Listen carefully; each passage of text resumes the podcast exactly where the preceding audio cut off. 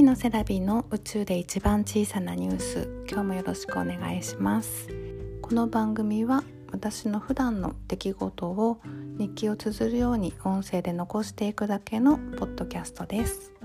お時間が許す方はどうぞお付き合いください、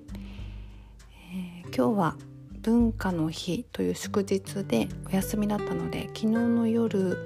結構夜更かしをしまして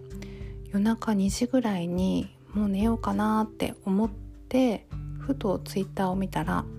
モグタンがまだ起きてる風だったので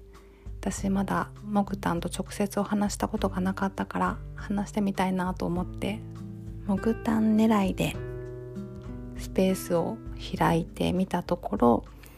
えっと、知らない大学生のケイトくんという方が来てくれてそしてモグタンも来てくれてそれから同じ樋口塾の8番さんもオーストラリアで朝早く起きられて参加してくれてみんなね初めてだったんですけどお互い声を聞いたことがあったので女性陣は。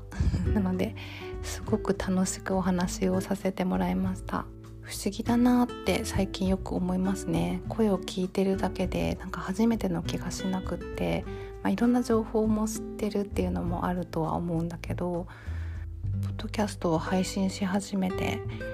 この樋口塾界隈の皆さんのことがすごく身近ななんかね友達みたいな感覚で大人になってなかなか新しく友達ができる機会ってないのですっごく貴重な機会だなと思って嬉しく思っております。私たちの話をんとケイト君も聞いてくれてでねポッドキャストを個人の方がしているっていうことをあの知らなかったみたいでね。なので基本的な古典ラジオからですね教えたんですけれども私もポッドキャストを配信し始めて4ヶ月ぐらいかな。それくらいしか経ってないんですけれどももう人にポッドキャストを配信することを勧めるまでになってしまったかと思って自分でも驚きました。これでね本当にケイトくんがポッドキャストを始めたなんて話があったらすごく嬉しいですね。皆さんありがとうございました。今日はそんな感じで寝不足だったのでしっかりお昼寝もしてちょっと気が早いんですが年末の大掃除を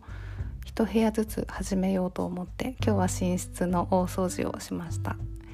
あとこれもちょっと早いのかなどうなのかなクリスマスツリーをですね出してみんなで飾り付けをしました。そして点灯式というかライトをつけてわーってみんなで盛り上がったんですがその間ですねずっとアレクサでクリスマスソングを流してたんですね。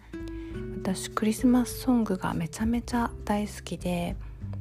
真夏にですねふとした時に口ずさんでてあ間違ったって思うぐらい、間違ってるのかどうかわかんないんですがクリスマスソングが好きなんですよね。山下達郎とかねユーミンとかねクリスマスソングの名曲ってめちゃめちゃありますけどやっぱり私は王道ですがマライア・キャリーがナンバーワンですね。小学生の頃かな。初めて買った CD がマライア・キャリーのアルバムでその曲も入ってましたね。今も持ってますけどこの曲なくしてクリスマスって感じがしないぐらいクリスマスな曲ですね。そんな感じでこれから2ヶ月近くクリスマスまでクリスマスソングを歌ったり聴いたり思う存分楽しんでいこうと思います。皆さんが好きなクリスマスソングよかったら教えてください。では今日も最後まで聞いてくださりありがとうございました。また明日もアップします。お楽しみに。バイバイ。